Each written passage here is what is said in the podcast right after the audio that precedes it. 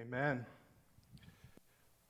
Well, if you are new here, uh, my name is Matt Ortiz. I'm one of the pastors here, and it's our desire that you feel like you're, you're part of the family. And uh, you've come uh, to uh, Infusion Church uh, during our annual picnic uh, Sunday, and it, is, it is our desire to be a church that, that really reflects the community of grace that God has, has called us to be. And in a broken world, uh, that's, that's not easy, is it?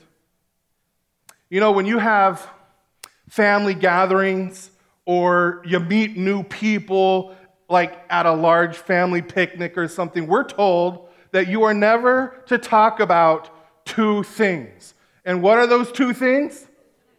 That's right, you all know that you don't talk about religion and politics there hasn't been any of that kind of talk going on in the news and social media or anything like that lately, has there? No, it's been crazy. It's been crazy. And I think the events in Charlottesville has kind of um, uh, pulled back the veil of, of what's been underneath uh, all along.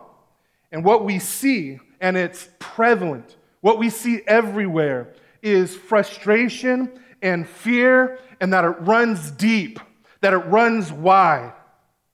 There is still plenty of hostility between different races, races, different cultures, different political parties, the rich and the poor, the young and the old, and on and on and on. There is no shortage of hostility in our culture.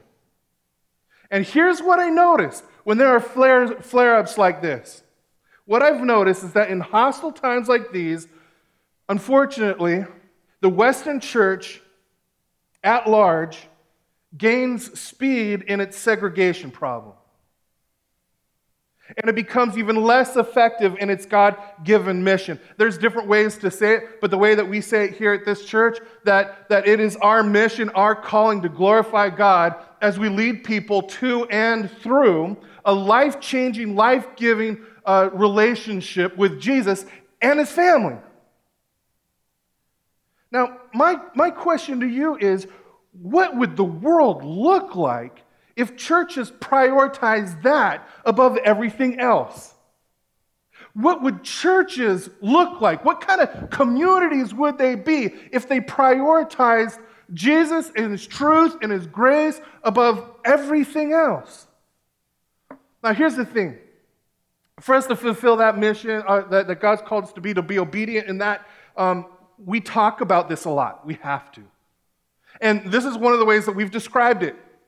And if you've been in infusion, this is going to sound familiar. In ancient times, when kings went out to battle and, and conquer distant lands, they would set up kingdom outposts, right? And the outpost represented a king in, in far off lands where the kingdom had not yet been fully established.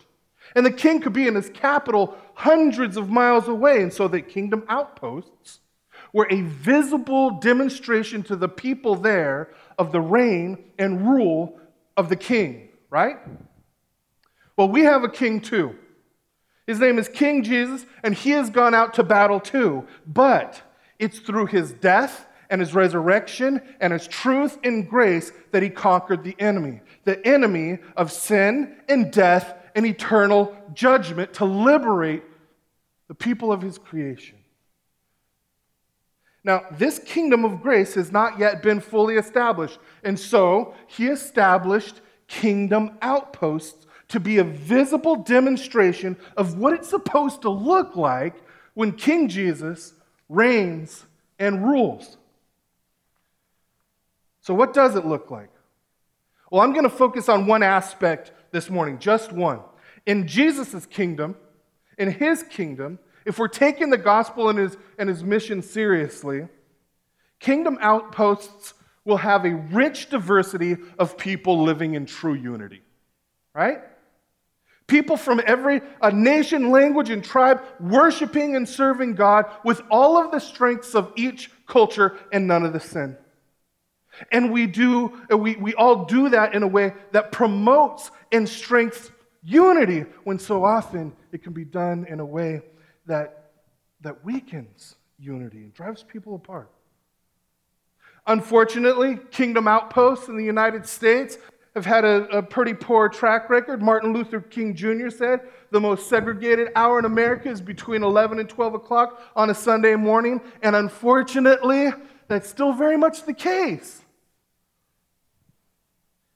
But here's the deal when God's people have lived together in rich diversity and authentic unity, other people, people who don't know God, who don't know Jesus, when they see different cultures, different people, different races, different backgrounds, all, all kinds of differences unite and come together in Christ, they get drawn in to worship the God who's made that possible. And you know what? We don't have to guess what this looks like. There are places where we can see it, but we also see it in the scriptures when we look at the early church in Antioch. In the first century, Antioch in Syria had an extremely diverse population of over a half a million people.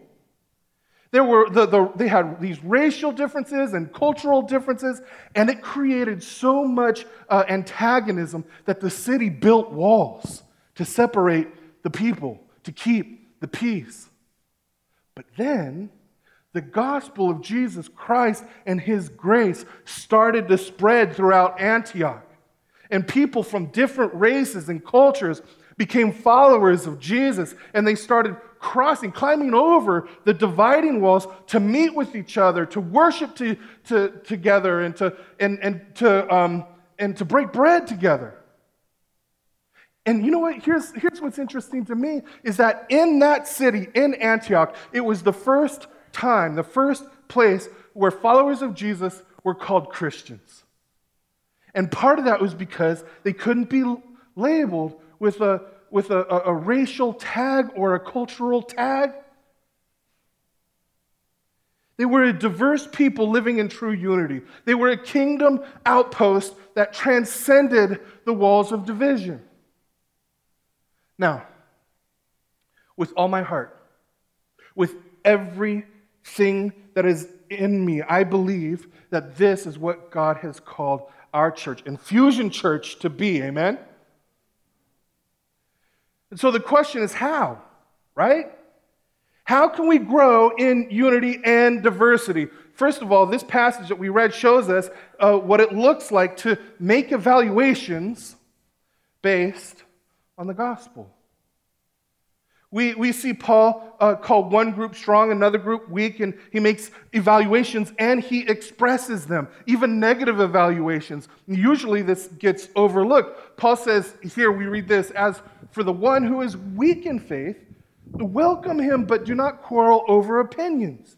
And it's easy for us to think, well, I guess what he's telling us is that we shouldn't talk about what's right and wrong. And, and then it says, you know what, the faith that you have, keep it between yourself and God. And it's easy to think, okay, if there is a right way and a wrong way on a certain issue, you're not supposed to say anything about it. But Paul's doing exactly what we think he's saying not to do. He is evaluating cultural practices in light of the truth of the gospel. And he concludes that one practice is more in line with the gospel than another. And he is addressing a very specific situation here because the gospel can be applied to all areas of life. And so, in this particular situation, I'm going to tell you about, he is apply, he's applying it here. There were people in this, in this context here from different races and different cultures who were divided.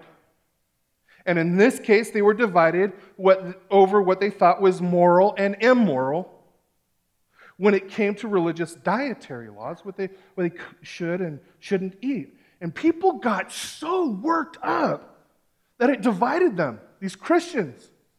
And they debated each other and they argued each other and they assumed the worst uh, uh, about each other and, and, and misrepresented you know, them in their, in their arguments and they unfriended each other on Facebook. It was horrible.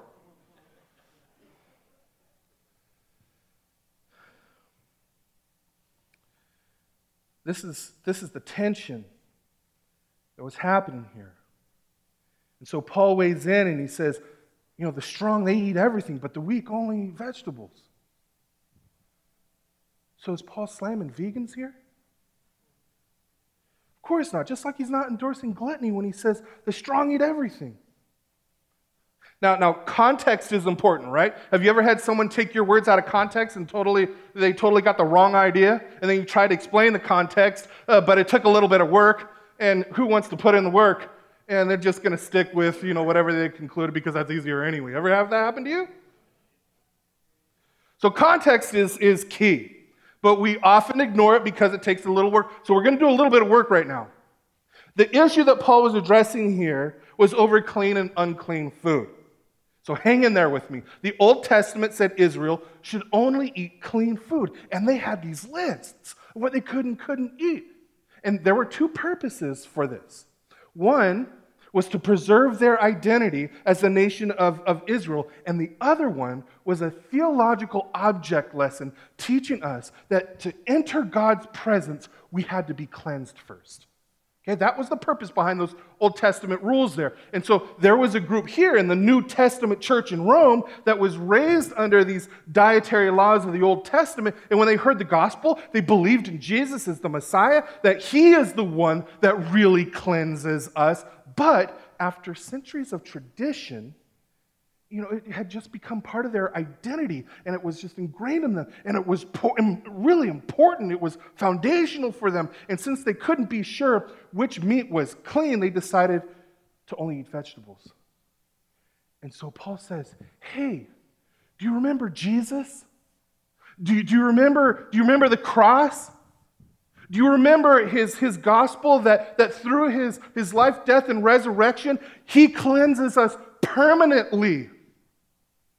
So, this is what those old laws were pointing to. And I know that you know this. And plus, when he was here, he declared all food clean. There's no food unclean in Christ. So, why does Paul describe this group of people as weak here? Because they have not drawn out the implications of the gospel in this particular area of life, and they were in denial about it just like so many of us, right? See, the others here, they, they would eat anything, and he calls strong primarily Gentile Christians who had not been raised under that tradition. Now, all of this sounds like kind of a, a petty uh, argument or splitting hairs, or, but it's not. Because in another letter in 1 Corinthians, there's a problem with food again, but just the opposite. The Gentile Christians in Corinth, they were raised in pagan religion, and in those religions, meat was offered to idols and then sold at markets. And so, out of fear of eating meat that was offered to idols, you know, it freaked them out. And the Jewish Christians were like, hey, it's an idol's nothing, it's a block of wood. Eat the meat, just go for it, enjoy it. So now, what's the point? Right? The so what factor. Here it is. What we see here is true of us that cultural and racial differences can affect how you read and apply the Bible. We're in denial about that, so I want you to keep an open mind. Cultural and racial differences can affect how you read and apply the Bible. The culture of one group in one place can make them strong, but a culture of the, uh, of the same group in a different setting can make them weak. And so, how does all of this that, that I've been rambling on about, how does it apply to, to our lives today and here? I'll tell you how. I'll, I'll tell you how it applies to our life, to your life, to every single one of you right here, right now. Write this down, okay? Are you ready? Here it is. We need each other. We need each other. We need cultural and racial diversity to better see the truth of the gospel because left to ourselves, we'll only see part of the truth and we'll be in denial about it and defensive about it. But I was raised in the church and I know all of the things. My perspective and truth is, is perfect and complete.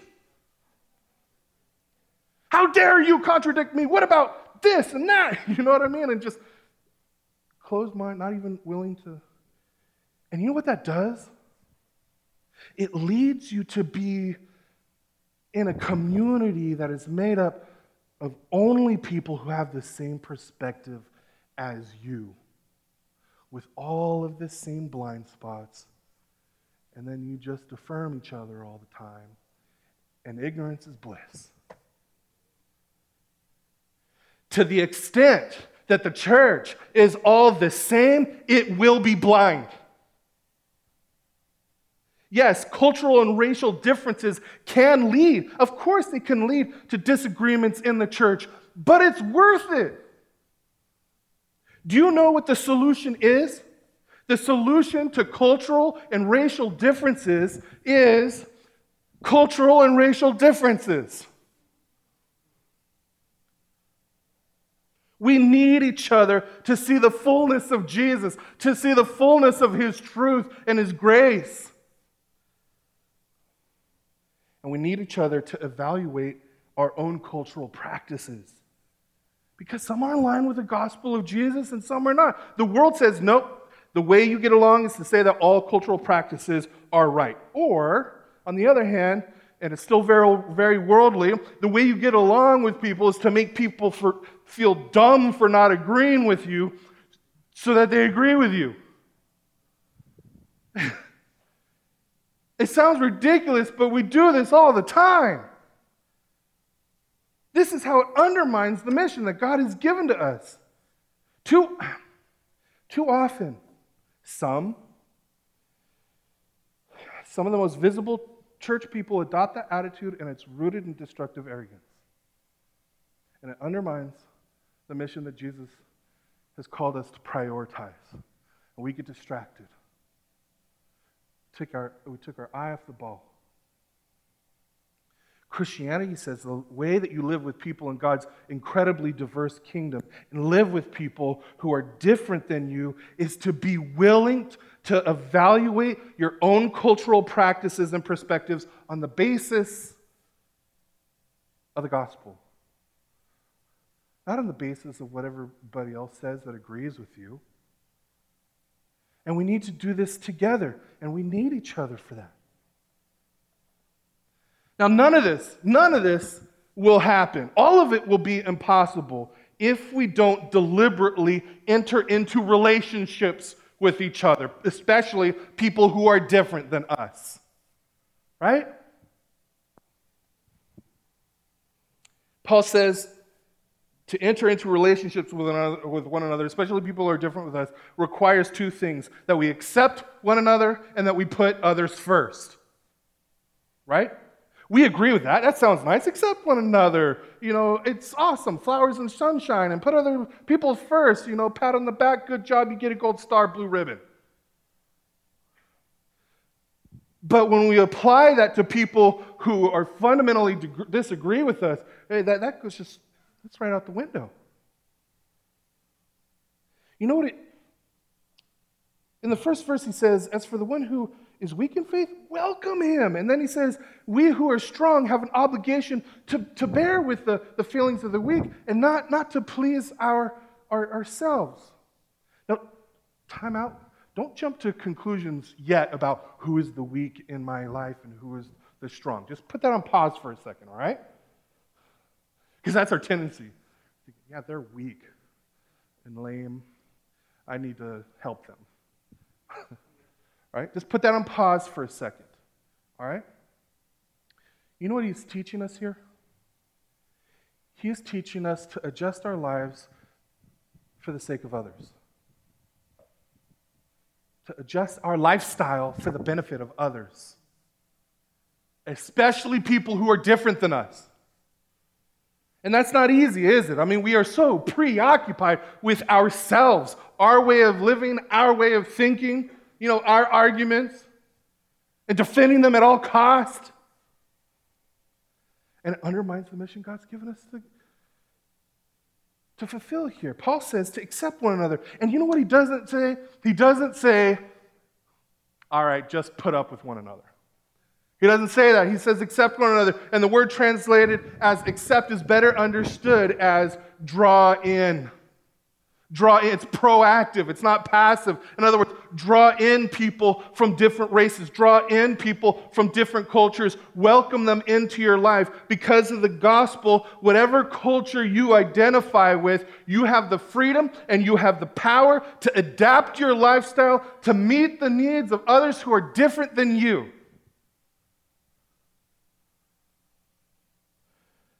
And you know what you'll do is you'll, you'll bear their burden with humility. Not a paternalistic way, but with humility.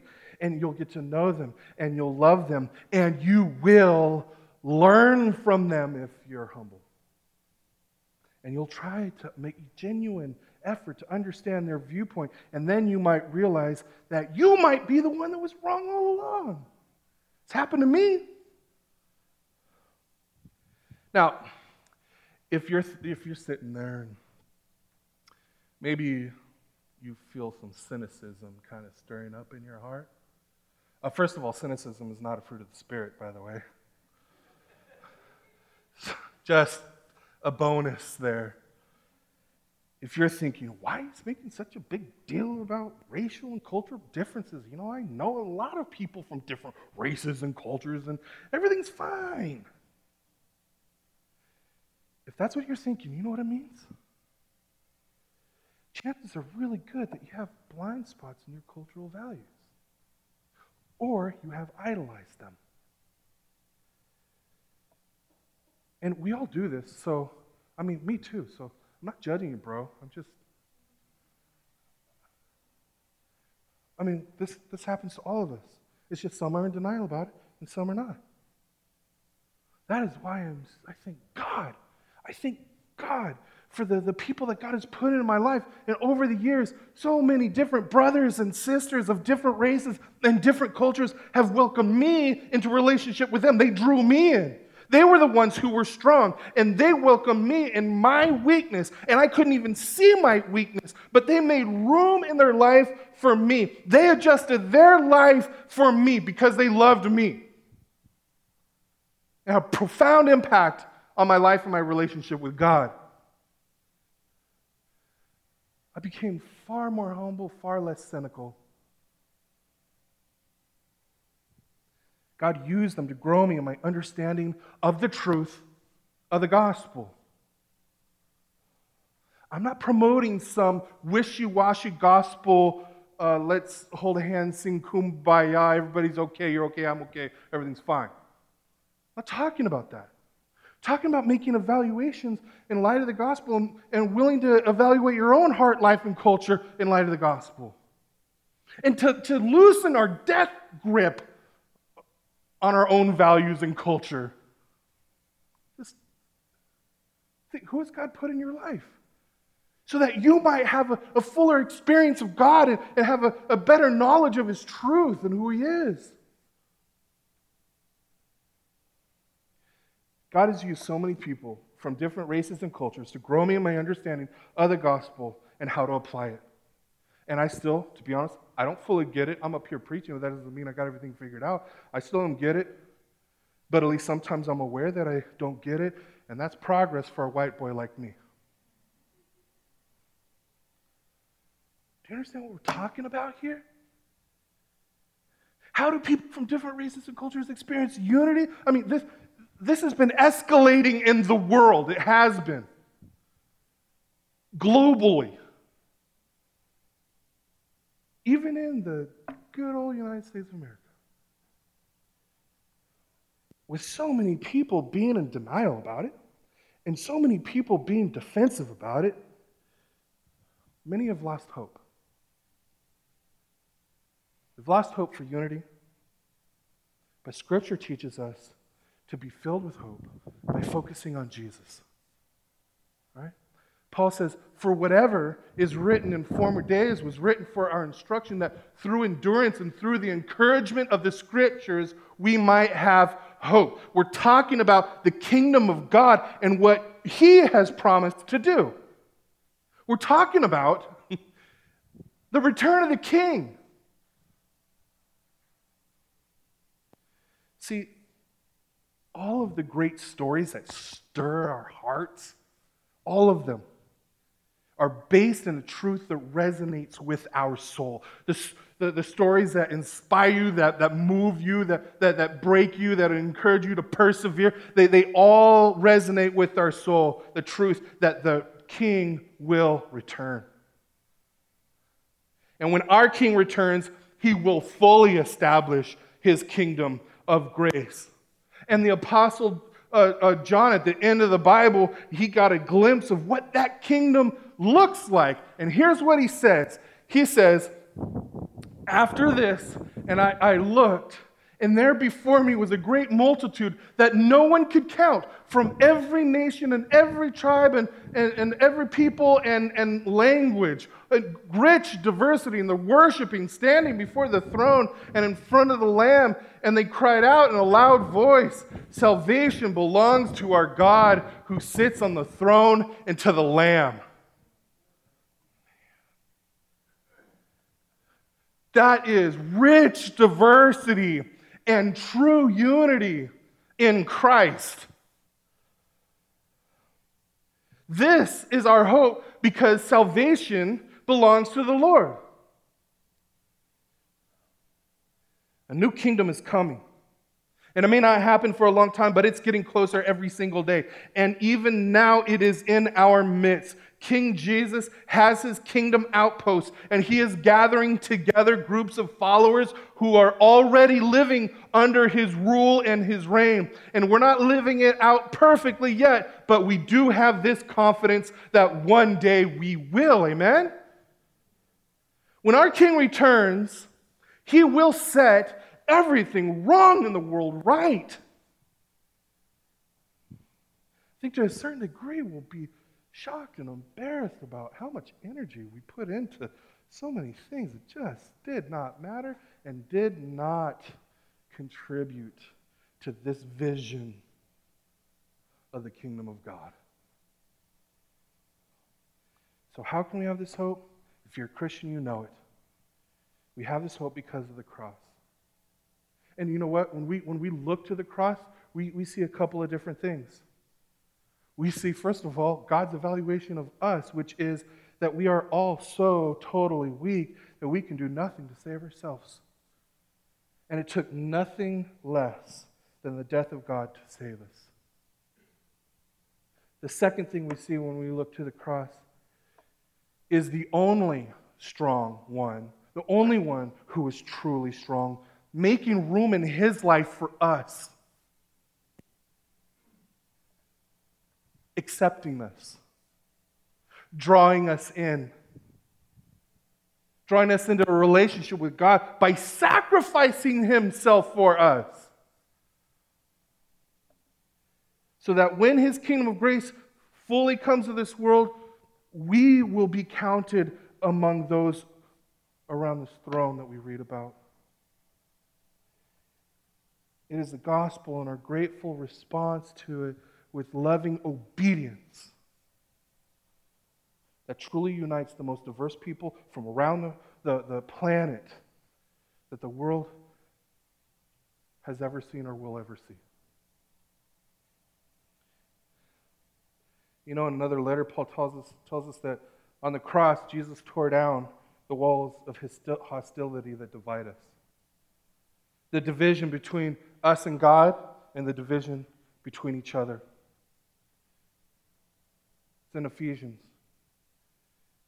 And we learn that he took all of the prejudice, all of the discrimination, all of the self righteousness, all of the abusive thoughts, words, deeds, and attitudes, all the apathy or cynicism towards our own blind spots, and, and he took all of that, all of that hostility upon himself, and God killed it. This is good news for you and you and you and you, for all of us.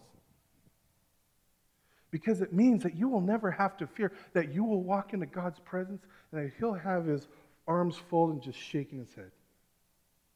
That's, you'll never see that because of Jesus. His arms are wide open because we're united with Him because of Jesus. He delights in you. I mean, just this morning before the service, John Upson was over here, and, and his son came running up to him with just arms like, like this. And without any hesitation, I mean, John, of course, Jonathan was, John was like, What do you want? he didn't do that. It was instinctual. He just scooped him up and, and was hugging him and doing noses and stuff. I mean, kissing him. I mean, it was just. So often we think God is just our boss, our employer. Your Heavenly Father loves you because of Jesus. He tore down the hostility between us and Him on the cross. And also, He's tore down the hostility between each other. Nothing could be more different than God and us. And yet, He reached out, He sacrificed to unite with us. And because He's done that, we can do that with each other. As a result, we have peace with God and each other. And so let me ask you as I close here Are you a follower of King Jesus? Do you claim that? Are you a follower of King Jesus? Some of you are, some of you aren't. And if not, I urge you to look to the cross. Think about what the cross says uh, uh, about your weakness. And don't be in denial about your weakness. Own up to it like the rest of us have, you know? The cross has a lot to say about your weakness, that you need Him. Think about what the cross means about God's love for you. And then by faith, trust Him as your Savior, trust Him as your King, trust Him today. Join with others in following Him. Know that you are welcome here. I'm urging you, I plead with Him, put your faith and trust in Him today. For those of you who are followers of Jesus, I urge you also to look to the cross. God's word says, Welcome one another as Christ has welcomed you for the glory of God. So let me ask you, who is it I mean, rubber meets the road time here. Who is it that God is asking you to make room for in your life? Anybody come to mind? Who is it that God wants you to adjust your lifestyle for, to draw them in? Maybe you don't want to welcome them in, or maybe you don't want to learn from them because how can I possibly learn anything from them? Maybe you don't want to be united with them. Maybe you look down on them. Is it because they're a different race, or maybe they, they, they look like you in almost every way, but they're just from a different culture, maybe a different political party, or a different church background with different ways of doing church? Or, uh, you know what? Usually it's our fear of people who are different from us that keep us from loving them and listening to them. If I listen to them, start talking, it's a slippery slope. It leads right into hell. Right? God in the scriptures teaches us that there is no fear in love, but perfect love casts out fear. For fear has to do with punishment, and whoever fears has not been perfected in love. And we love because He first loved us. So, those of you who consider Infusion Church to be your home or want to, will you join me? in recommitting ourselves to being a kingdom outpost. Will you do that? Will you help me demonstrate the presence of the coming kingdom as we climb the walls of division and accept one another just as Christ has accepted us? Will you join me in that? I believe this is what God wants us to become. Amen? Amen. Would you bow your heads with me?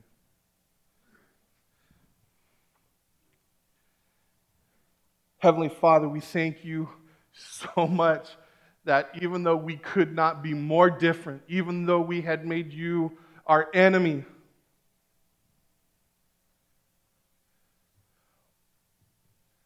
that you reached out to us. You loved us, you showed us your grace, you drew us in, and your kindness led us to repentance. And so, God, it is my prayer that in this moment, that we would not be distracted by anything else that's going on, that, we that we would not be, that we wouldn't be daydreaming about something else, but that we would sit with this truth in your word this morning. God, it is, it is my prayer on behalf of the church. And I'm not sure everybody wants me to pray this, but on behalf of the church, I pray that you would do in us anything it is that you need to do in our lives in order to make us more like you. Whatever it takes, make us more like Jesus. Make the truth of Jesus and his grace more real to us so it shapes our lives. And God, there's a very good chance that there are many here who think they have it all together. And the only way they may come to, to know your truth and your grace is uh, through great hardship and suffering. And so I pray for them that you would protect them and that you would preserve them through the suffering that draws you or draws them to you. And God, I pray that every single one of us would see as we look to the cross that every single one of us needed Jesus. Every single one of us still needs Jesus. God, I pray that you would make us a true community of grace. And God, we, we pray that you would make us a diverse kingdom united in Christ to reflect your fully established communion, or your fully established kingdom, where we have communion with one another and with you, despite all the differences that our communion with one another, with one another would be better because of our differences. But God, we pray that the cross would make us humble, that it would enable us to evaluate our own hearts and lives, and, and that we would repent of our cynicism, that we would repent of our scoffing, that we would repent of, of uh, our defensiveness, our, our denial.